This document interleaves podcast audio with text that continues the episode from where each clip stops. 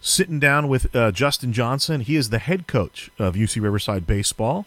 JJ, hey, I appreciate you sitting down with me, taking some time out of your day. First question, how does it feel to have those two words in front of your name? I know you've been a head coach before, but this is the first time at the D1 level for you. I'm very appreciative for the opportunity, and excited to just continue to move this team and this program in the trajectory that Coach Percival and myself had it going with the rest of our coaches. So excited for the opportunity just to continue to be part of it and be able to coach these guys that I helped recruit, the majority of them, if not all of them, is really exciting. Take me through when you found out. I think I for me, it was a surprise that Troy resigned. It wasn't a shock per se, but the timing of it, obviously, with everything that's going on with the pandemic and and everything, the slowdown in terms of your guys' workouts. When did you hear? Was Troy the one that told you? How did you hear about it? Where were you? Yeah, Troy told me.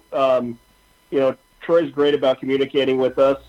Once Cole got drafted, as a free agent, basically signed as a free agent, then Troy started talking about it a little bit more, knowing that the pandemic and all the things that we were going to have to go through, and really he just wanted to get out there.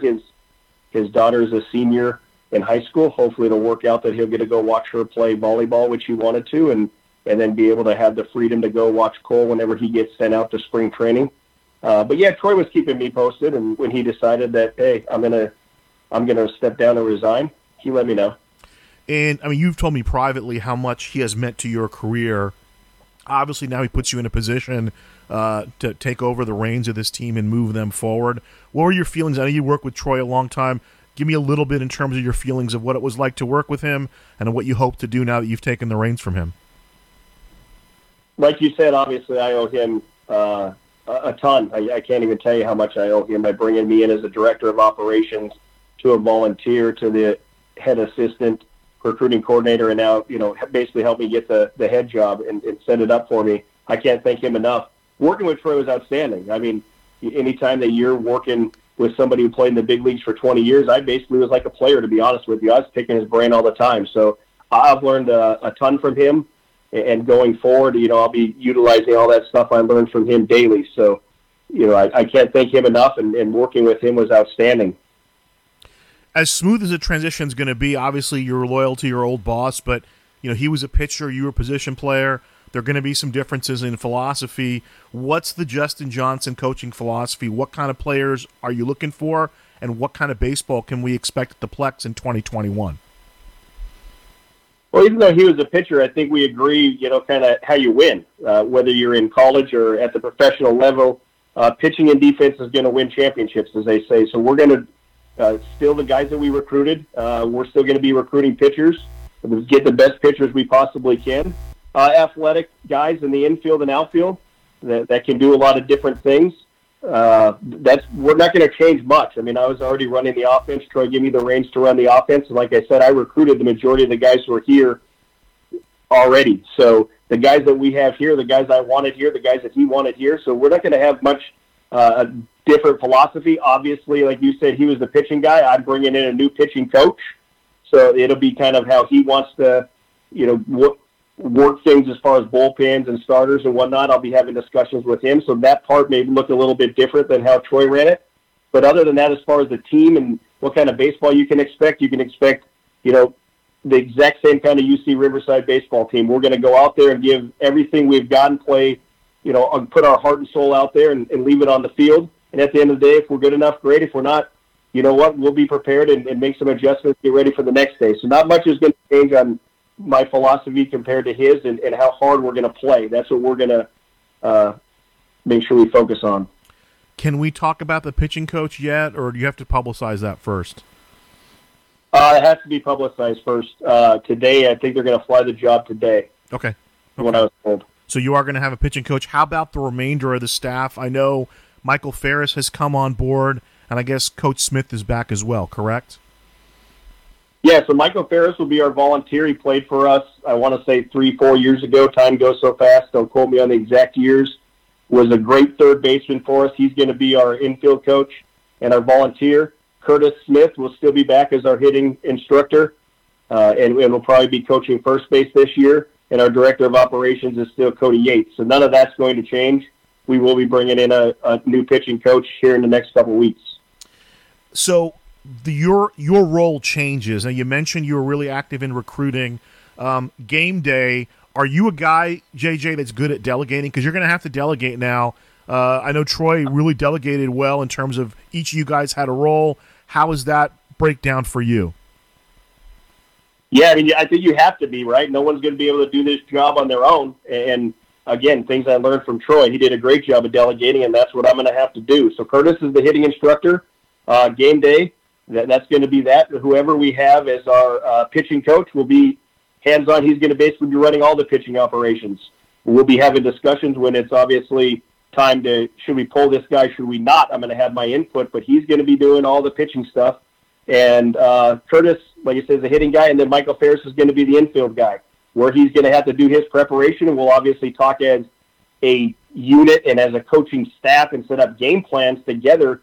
But, hey, what he's in preparation, where this guy should play, where he should not. And the good thing about Michael Ferris is he's played here. Like I said, he played third base in the Big West. He understands the teams we're going to play, like, hey, we need to move the third baseman in or this guy over for possible bunt situation / all the kind of baseball that the Big West plays.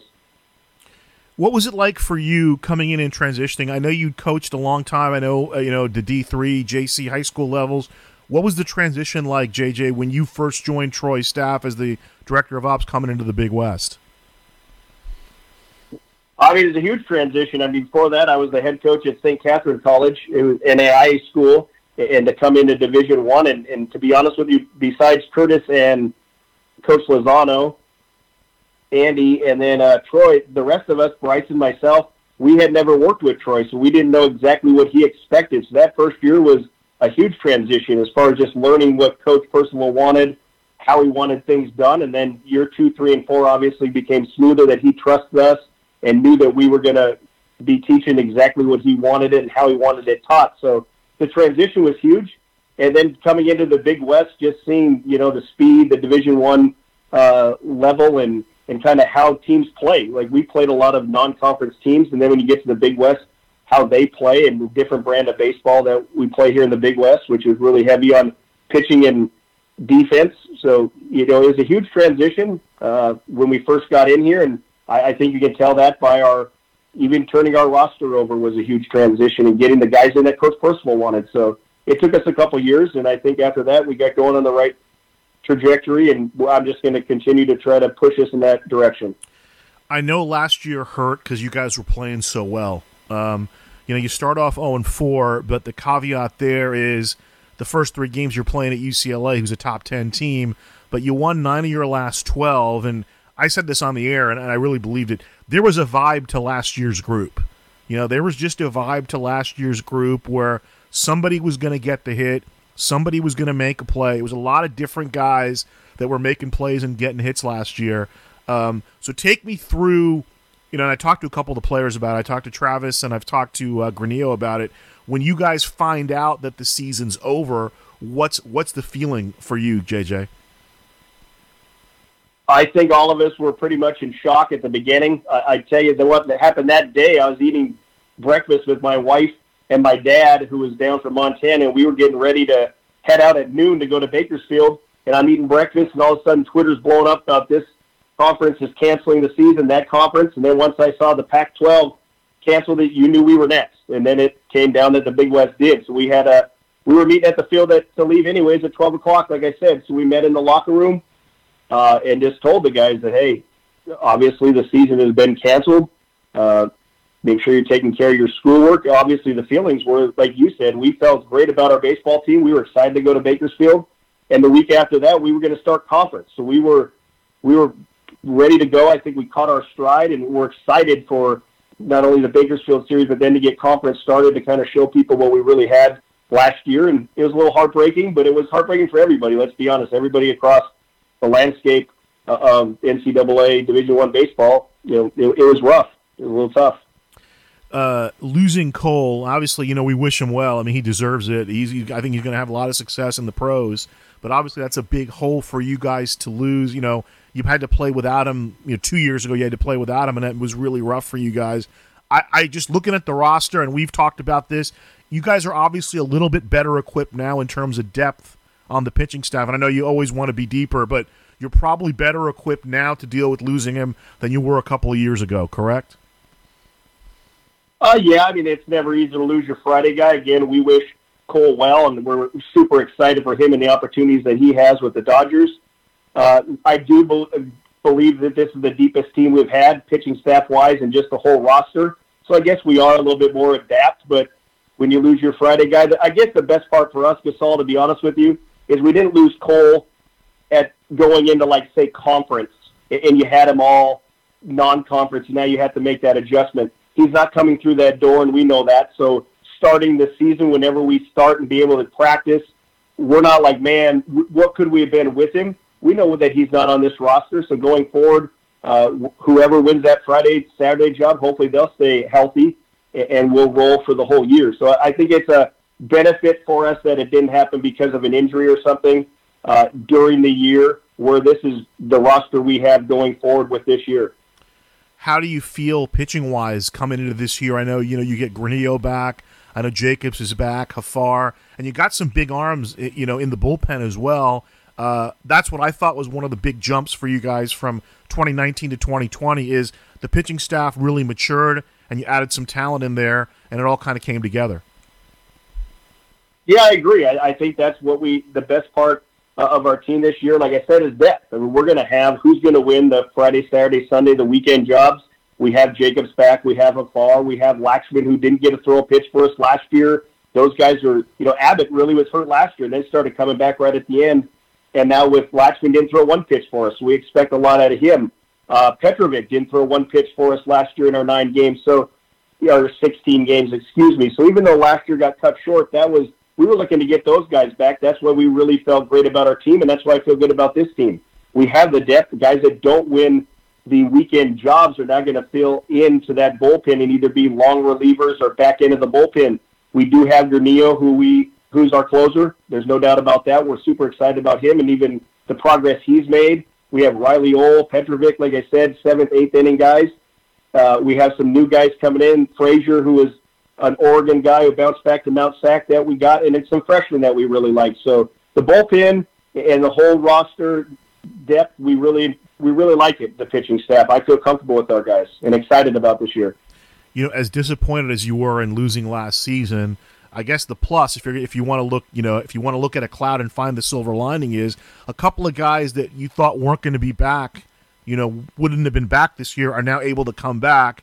And your lineup now looks a little bit better, and it looks experienced. You have guys now who have at bats under their belt. You're not having to rely on newbies to kind of come on in and fill key roles. You're going to have 5 or 6 guys in that starting lineup, Coach, be able to pencil them in this year. Our lineup, to be honest with you, is going to be very similar to last year because of that. You know, we were fortunate enough, like you said, if there's going to be a silver lining to the whole losing a season to COVID, Travis Boho, our leadoff hitter, center fielder, is back. You know, we were going to lose that. Now we got our leadoff guy penciled in. Then the lineup after that with Pofek and Oric and Shanks and Webb, those guys just that we had last year are pretty much the same guys. We will have some obviously newer guys in the middle of the infield that are going to have to come in and step in, and we're going to expect them to fill the voids that we lost. But we're excited with our lineup, and I think, like I said before, we definitely have the depth where if one guy isn't getting it done, we brought in Eli Stewart, who's a JUCO guy, to play second and possibly third base.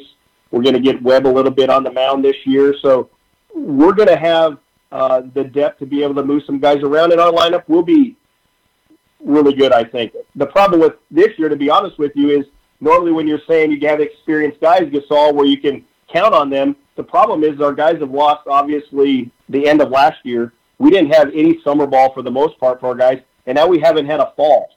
So to be able to say that these guys are kind of locked in and settled in into a lineup, we just got to see what guys are looking like because we haven't seen them in 9 months as far as playing. They haven't played baseball in 9 months, most of our guys.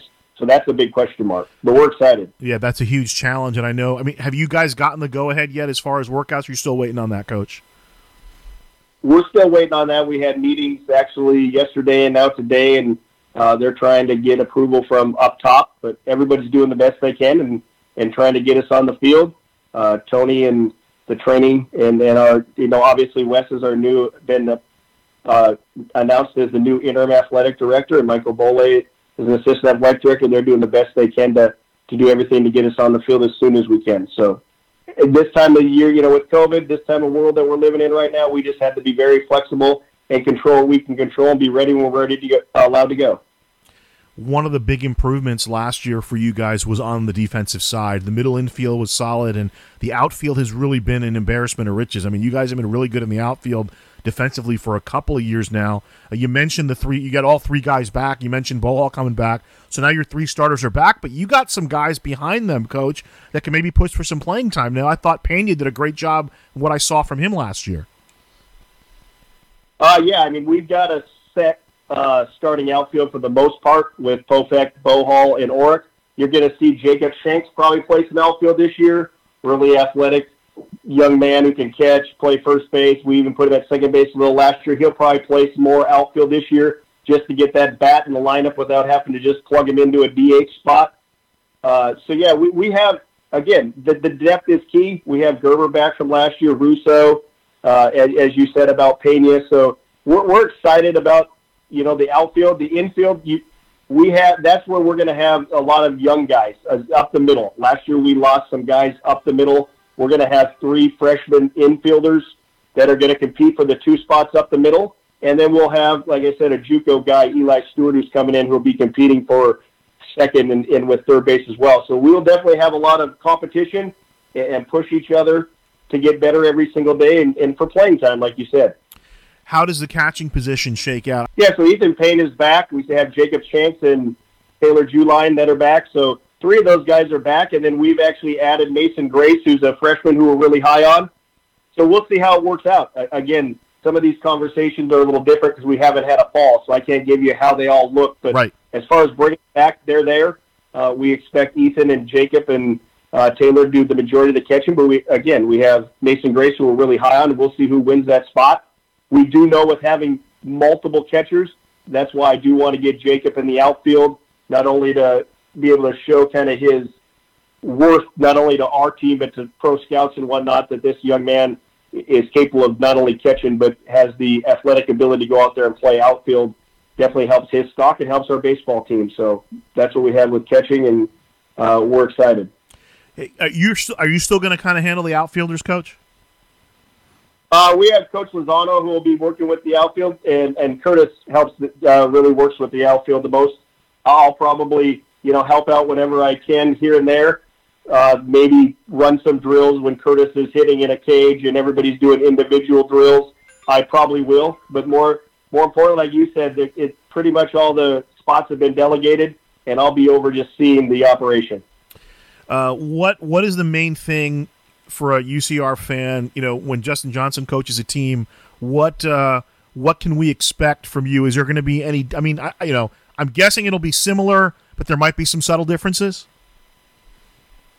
More similarities, to be honest with you, Gasol. We're going to play hard. You know, put the best foot forward out every single day we can. We'll put the best 9 guys in the field and play as hard as we can, and we'll utilize our bench because we are deep and, you know, get hopefully great starting pitching and use the depth in the bullpen to get to Granillo. So I don't know if there'll be too many differences. Like I said before, Coach Percival already let me run the offense. So the offense that we're running is pretty much what we're going to be running. I've been running it. And then pitching-wise, we'll see whatever little differences our new pitching coach may have that may look different to the fan that Coach Percival had. So that part you may see a few differences, but not too much. Everything else is pretty much, I think, going to look the same, with everybody on the staff being back except for Coach Percival and then us adding a new pitching coach. Do you like to run? I know you like having speed. Do you like to run? You know, college baseball is a little different than the pro game. Do you like to put guys in motion, hit and run, steal some bases a little bit, Coach? Yeah, I mean, I like to put pressure on the opponent. It'd be great if we had 9 bowl hauls where they could all steal and run. So obviously, the player's going to dictate. You know, if I get Boho on, we're going to try to run him as much as we possibly can. Putting guys in motion and putting pressure on our opponent is key. Obviously, when we play these teams in the Big West and even our non-conference opponents who are really good, they're trying to put pressure on us. We definitely want to try to apply the pressure on them when we're on offense. We don't have the Connor Cannons and the Dean Millers that we had a few years ago to sit around and bash. So obviously every year in your roster is going to dictate what kind of coach you need to be.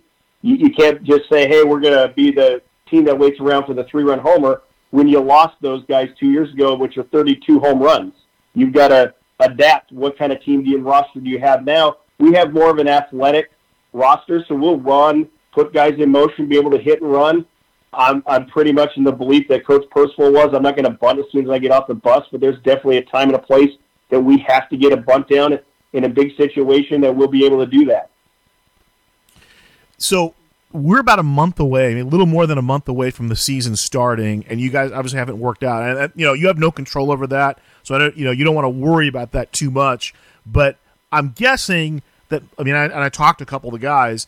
They have their own kind of workouts they're dealing with, particularly in terms of the pitchers, to keep the arms in shape, or at least try to start getting them in shape, correct? Yeah, I mean, we've told these guys we originally planned on possibly coming back January 4th. That was everybody's goal and hope.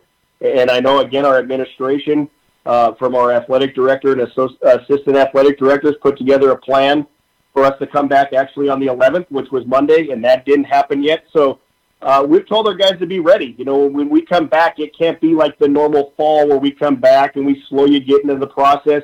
You need to be adults. Take care of yourself. This is your career as well, so you need to make sure you're throwing on the side, finding a place to take hacks for pitchers. Find, you know, somebody to play catch with. If you can find a catcher to throw either a flat ground or a bullpen, be ready so that when we do come back, when we get the go-ahead, whether it be this next Monday or whenever, that you have actually been working out and you're prepared to, you know, go at a little bit of a rapid pace. Because as of now, 5 weeks from Friday is February 19th, which is our opener against Washington State. We have to be prepared.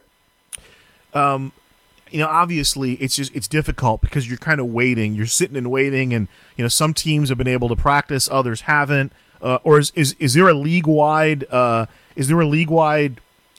moratorium on practice, or does it just depend on where you are geographically? No, there's teams that are going to practice that have actually, I believe, started practicing last week from what I've talked to some of the coaches. And then there's some that have already been told they won't be able to practice till earliest February. And then there's a few of us in the middle that are just trying to get on the field as soon as we possibly can. So everybody, I think, is in a different, you know, area as far as some practicing, some not practicing, some of us trying to get out there. But again, honestly, Gasol, like I tell the players, control what we can control. Be ready when it's time to go. There's no excuses. There's people worse off than us that won't be able to practice and play any games possibly till March 19th when conference starts. We're hoping still to be able to play February 19th and, you know, our start the season on when we're supposed to. So some people have it better than us, you could say. Some people have it worse. Control what we can control and just be prepared when we're allowed to go out there and work hard and be ready to go. I mean, so you expect the season to start on time on February 19th and then just rock and roll from there? We're going to be prepared to do that. Now, granted, obviously, if we keep getting pushed back, I've had discussions with our athletic director and assistant athletic directors and trainers about you have to have so many weeks to be able to prepare your pitchers. They need about 6 weeks. That's the reason the big leagues have spring training. So, and they go back early and report early. So I've expressed that to them. We're not going to rush anything if we can't get on the field till a certain date and get people injured. But yeah, we as we've told the guys, be prepared to ready to go as soon as we get here. That's the goal, is to be prepared physically, mentally, ready to play a game February 19th. You know, the tough thing, I mean, just in terms of basketball, it's been so touch and go. You know, one game gets canceled, they schedule another game, you know, with fits and starts. In terms of the schedule, and you guys haven't published a schedule yet. I know you have a schedule. Obviously, the goal is to play the schedule that's laid out, but there are going to be some challenges in there. As far as baseball, because you're traveling so many more guys, what are the precautions or what are some of the provisions that are being taken either by you guys or just kind of what you're being told overall by the NCAA and the league in terms of to maintain, you know, the integrity of that schedule? So first of all, we're waiting to hear. We haven't heard anything from the Big West yet as far as whether our schedule can stay the same that we do have or if it's going to be changed at all or modified. Once we hear from there, then obviously, again, we'll adjust. You know, we're not oblivious to what's going on in the world with basketball and football and even pro sports where there's people that obviously catch COVID and we have to be shut down. And like you said, games get canceled. It's happened to all the schools that are pretty much in our conference that I know of, but it's happened to our school. So we're aware of that. We understand the precautions. Our athletic trainer is doing an outstanding job. Tony and his staff, they're doing everything they can to make sure that we're tested properly, that we have been conveying as much as we possibly can to the student athlete about we understand that we're all kind of in the same area, but really stay away from each other as much as possible. Don't hang out like they normally do on weekends and gather as a team. We have to be smart with this if we want to have a chance. So I know it's a really tough ask of the student athlete, but our student athletes are amazing and they can adapt to anything. I truly believe that. And when we do have setbacks, because it's going to happen, you know, let's just be honest, it's more likely going to happen, then we just have to be able to adapt and, again, control what we can control. Whether it's us or because of another school, if something happens and we can't play, then, hey, you can't play that game. Adapt, be ready for the next thing that you can control when that game actually does happen. Be ready and prepared mentally and physically to play it. Don't be like, oh, we weren't prepared because we didn't think we were going to play. That's a bunch of BS. Be ready to play at any moment and understand that things are going to happen that could change the schedule, our practice, whatever. We just have to be prepared to go when it's time to go. And be cautious. It's COVID world. It's different. Shout out to Tony Ontiveros, obviously, who is the director of sports medicine at UC Riverside. He's a great professional, great guy. I got a chance to work with him some years ago, and he does a great job, and as does the entire sports medicine staff there with the Highlanders. Yeah, Tony's done a great job, and our trainer, Adiana, does an amazing job, and we're just trying to do everything we can, work with them, work with campus, and try to navigate through all the loophole, the CDC guidelines and all the different things and the tests to get us back on the field. They're doing a great job to try to get us on the field as fast as they can. We appreciate all their hard work, and we need to do our part in making sure that we're being smart and trying to stay healthy so that when we do get the clearance to practice that we are hopefully getting negative tests and be prepared to play. You know, I want to kind of turn the corner a little bit here, Coach. Talking to Justin Johnson, the new head coach at UC Riverside, taking over for Troy Percival. Let's go back to your background a little bit. Now, you're a local guy. You played high school at Diamond Bar, correct? Yeah, played high school at Diamond Bar. Was drafted by the Blue Jays, did not accept it, and ended up playing a couple years for Mavs at Mt. SAC. Now they named the field after him, so pretty local, I guess. Not quite the IE Diamond Bar, but local. Give me a little bit on your coaching journey. You mentioned St. Catherine's. I know you were a coach at Caltech, and that was kind of a unique experience for you. Maybe not in the greatest way in terms of their win-loss record, but I remember talking to you, and you have real fond memories of your time there, correct? Yeah, after high school coaching there, the first job I had in college was coaching at Caltech. I'm very grateful to have that opportunity. The best thing about Caltech is I think before probably when I was a high school coach, to be honest with you, I was still more kind of I'm led by almost kind of being the captain type of leadership. When I went to Caltech, it was a little different, you know, student-athlete, obviously, and I really appreciate how hard those guys – and all the teams I've ever been around, Gasol, no team has ever played as hard as the Caltech teams I had. Obviously, in 2 years, we only won one game, but that one game was the first game that school had won in 10 years. So I really appreciate the effort that those student-athletes gave at Caltech every day. The difference was, you know, here at D1, sometimes you deal with the, let's just call it what it is, the prima donnas who think they should get drafted. They're going to get drafted. They don't always want to put in the effort or work as hard as they should. At Caltech, they were just so happy to be able to play baseball and have that opportunity that every day that we practiced and played, they laid it on the field. Not easy doing that when you're down 20-2. Trust me, we've had a couple 22 games at Riverside, and I promise you our players didn't play as hard as they did at Caltech. At Caltech at 20-2, they were still busting it. So I appreciated how hard they worked and how much they gave, knowing what they really were there for, which we, you know, at all levels, you're there for the academics. That's why you're a student athlete. But it was completely different at Caltech, where not one of them were ever going to go play professionally baseball. They were there for school. I appreciate the effort that those guys gave day in and day out. How did you come about your association with Coach Percival? So when I was actually after Caltech, I was fortunate enough to get a job at St. Catherine College. The reason I got that job is I actually was talking to Mike Scalinos and gave him some recruits that I had from high school days, and I was out recruiting. And one of my former assistant coaches, Ralph Haraldez, that I had was assistant of mine at Valley View, ended up working for Coach Percival at Mobile, Moreno Valley High School, and being his JV coach. So that we got to talk to each other, you know, when I was introduced to him through Ralph Haraldez, and then I just started recruiting some of his players.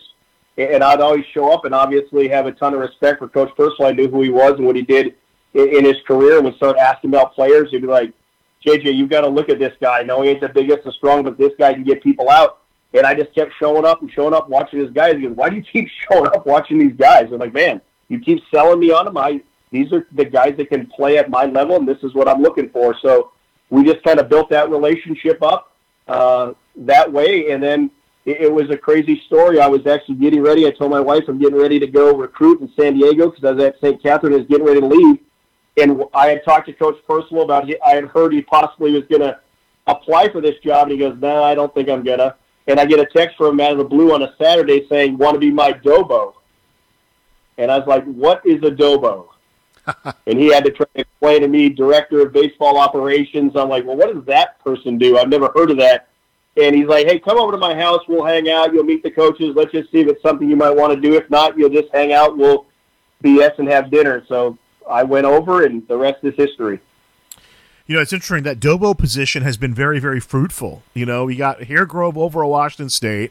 You got, I guess his assistant was Thomas Walker. He's now at San Jose State. And our guy, Jared Morton, just apparently got a job over at Evansville. He was at Mt. SAC, and now he's going to be the pitching coach at Evansville. So a very fruitful position. You know, they talk about the coaching trees. There's four guys who've been dobos for Troy Percival are all coaching at the D1 level now. Yeah, his tree's growing quickly. Super excited for all of those guys. You know, we'll open with T. Hare.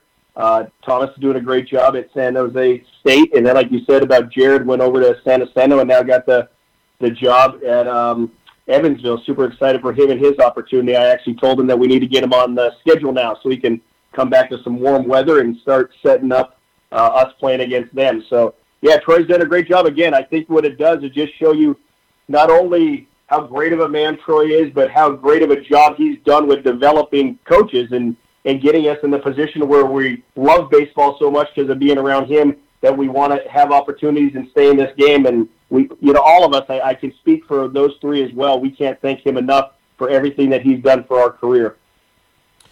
Give me a final thought, Coach. I appreciate you taking some time with me. Justin Johnson, the new head coach at UC Riverside, a familiar face, and you know, I always appreciated that I could bug you before a game and you give me the skinny and the rundown. Hopefully, I know you have some other duties now, but hopefully we can still I'll come a little earlier. We'll do some recon earlier this year, hopefully once the games get going. I always appreciated our conversations. But give me some final thoughts for you first in terms of taking the job and like where you hope to take Riverside in the next couple of years. I definitely think a regional berth is within the sights, but you got a real tough league, obviously. Yeah, I mean, we have one of the better conferences in the country. We'll put our conference up against anybody. I know all of our teams feel that way. The Pac-12 is great, and the SEC and ACC get a lot of love in the Big Ten, but, you know, we'll put the Big West up against anybody, and I think we've proven that, putting four teams in the College World Series in the last 5 years, not counting, obviously, last year as a season. So it's definitely a tough conference, but at Riverside, you know, our goals are what they were when Coach Percival was here. Nothing has changed. We want to change that baseball and put up a new one that says Big West Champions. If that's not your goal to be a Big West champion, you shouldn't be doing this job. You know, I took this job, as I know Coach Percival did, to get us to that level where we do go to regionals, and often. You know, we don't want to just do it one time. We want to do it and start winning, you know, and get that culture around here that winning is going to be the norm, not, hey, wow, that was unexpected. And we definitely want to put it out there that we want to be Big West champions. We're striving for that every single day. If we're not playing for that, we shouldn't be playing. So it is a tough conference, but somebody's got to win it, and it might as well be UC Riverside. We're going to do everything we can, recruiting, working hard on the field, and our players working on the field and in the weight room to accomplish that goal. Well, Coach, congratulations, obviously, on the position and the best of luck. And hopefully, cross the fingers, we'll have baseball on February 19th and baseball at least in 2021 for you guys. And you'll be able to kind of apply your craft in that dugout. Thank you very much.